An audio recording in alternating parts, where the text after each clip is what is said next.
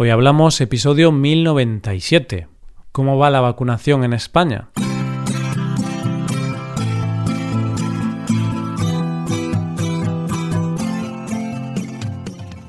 Bienvenido a Hoy Hablamos, el podcast para aprender español cada día.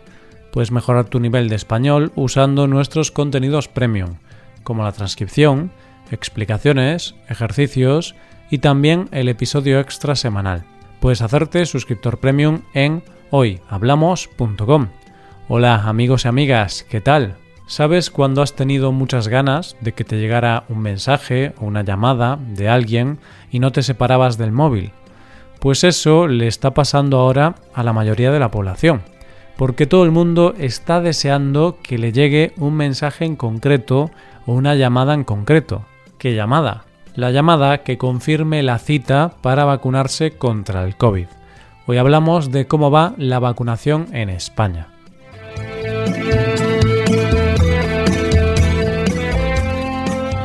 Muchas veces parece que las cosas son reales cuando las puedes tocar, cuando puedes poner un ejemplo que empiece con yo o con mí. Y lo cierto es que en el caso de la vacunación contra el coronavirus era algo que parecía irreal, lejano, una quimera, hasta que de repente conoces a alguien que ya está vacunado.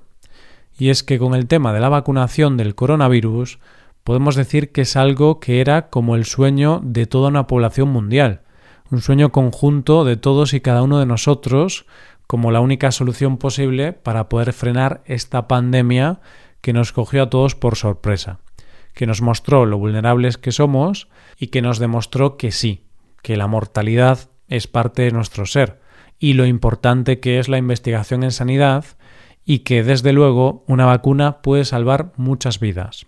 Y es que, oyente, siendo sinceros, desde que se empezó a hablar de coronavirus, hemos vivido tiempos difíciles para todos y cada uno de nosotros.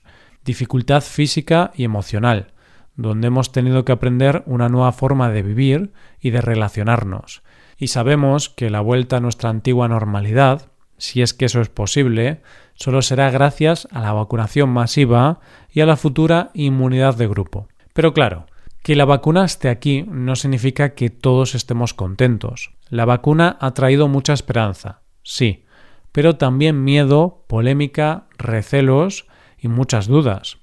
Y de eso es de lo que vamos a hablar en el episodio de hoy, de cómo va el proceso de vacunación en España y de cuáles son los pronósticos y desafíos a los que se está enfrentando nuestro país y nosotros mismos en todo esto de la vacunación. Lo primero que tienes que saber, oyente, es que en España todo esto de la vacunación sigue un estricto protocolo, por el cual hay un calendario de vacunación oficial donde se van vacunando a grupos en función de su grado de vulnerabilidad ante el virus.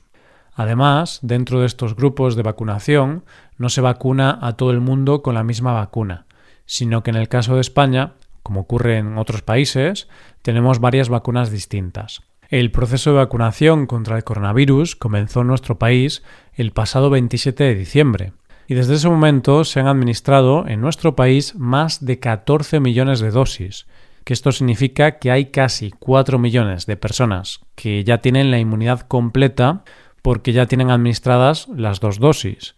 Y luego hay aproximadamente 7 millones de personas que tienen administrada solo la primera dosis y están a la espera de la segunda dosis. ¿Cómo se ha desarrollado este calendario? ¿Quiénes se han vacunado?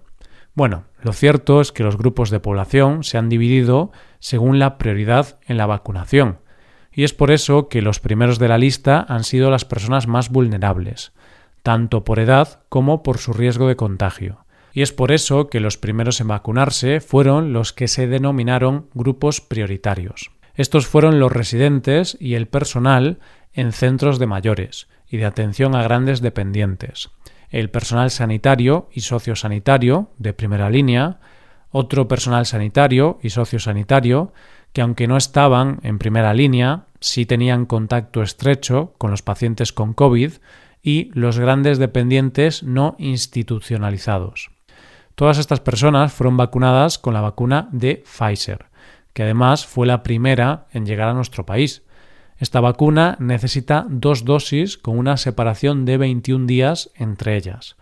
Es complicada su infraestructura porque necesita almacenarse a una temperatura muy baja y ha demostrado una eficacia muy alta.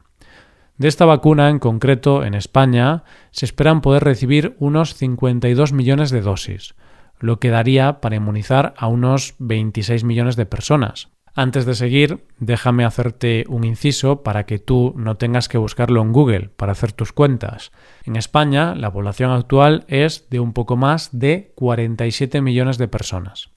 En este momento, en España, nos encontramos en la fase 2 de vacunación, que correspondería a lo que se conoce como otros grupos prioritarios, que serían mayores de 80 años, personas entre 70 y 79, y personas con condiciones de muy alto riesgo, personas entre 60 y 65, personas entre 66 y 69, otro personal sanitario y sociosanitario, como pueden ser farmacéuticos, ópticos o dentistas, por ejemplo, trabajadores con una función social esencial, como los militares o los profesores, personas entre 56 y 59 y personas entre 46 y 55 y a este grupo de población, dependiendo de qué subgrupo se trate, se le ha puesto diferentes vacunas como han podido ser la de Pfizer, que es la que veíamos antes, pero también se han administrado las de Moderna y la AstraZeneca.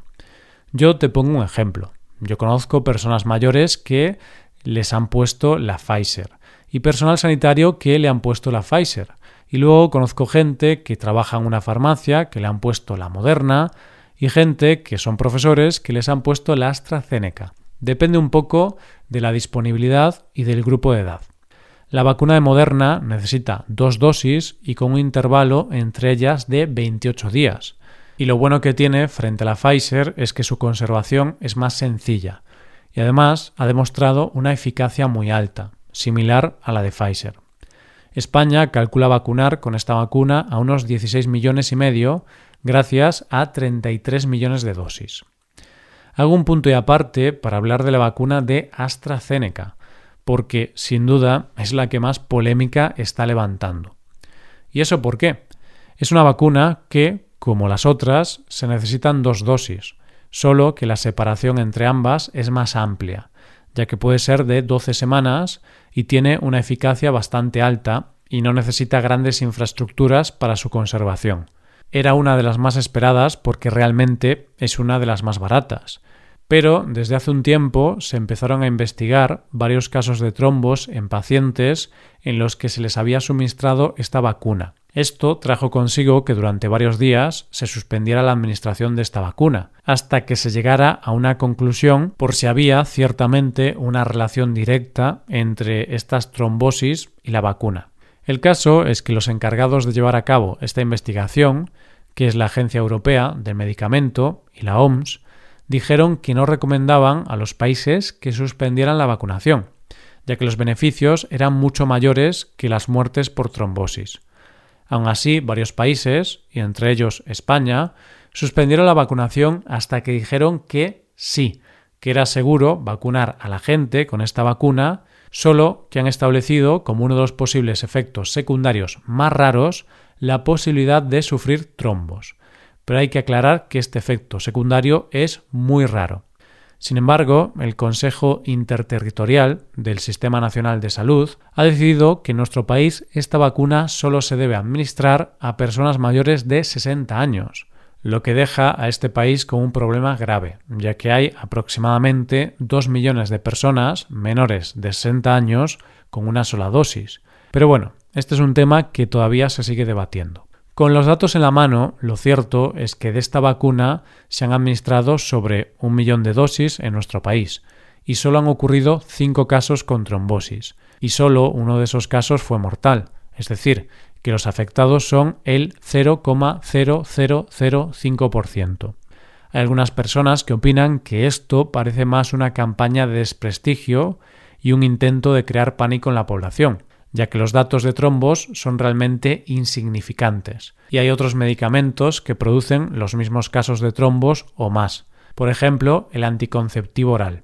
Según los expertos, con los datos que tenemos, un joven de entre 15 y 29 años tiene 14 veces más posibilidades de morir de COVID que de un trombo. Pero la verdad es que esto está afectando a la población y mucha gente rechaza la vacuna AstraZeneca. De hecho, en sitios como Madrid hubo días que sufrieron un tercio de cancelaciones de citas por miedo a la vacuna. De cualquier manera, la vacunación sigue y las previsiones del Gobierno hablan de que ahora, en los próximos meses, España recibirá 87 millones de dosis, por lo que el objetivo de nuestro país es conseguir que al final del verano esté inmunizada el 70% de la población adulta y así conseguir la ansiada inmunidad de grupo. Pero esto no será igual en todas las comunidades autónomas ni al mismo tiempo porque lo cierto es que el ritmo no está siendo igual en todas las comunidades. Esperemos que se consiga el objetivo al final del verano, aunque parece un objetivo demasiado optimista. Pero bueno, esperemos lograrlo. poco a poco se van vaciando diferentes grupos de edad y de profesiones. Y aunque avancemos a un ritmo más lento de lo previsto, debido a los diversos imprevistos, seguimos avanzando. La vacunación se está produciendo, cada vez hay más personas vacunadas y ya podemos ver la luz al final del túnel, porque bastante dolor y muerte hemos tenido y tenemos a nuestro alrededor para que ahora nos neguemos a recibir nuestra dosis de esperanza. Y es que, como dijo el otro día el actor José Coronado, al recibir su vacuna, todas las vacunas producen efectos secundarios. ¿Qué queremos? ¿Un efectito secundario y seguir vivos o irnos para el otro barrio? Está claro que hay que ponérsela.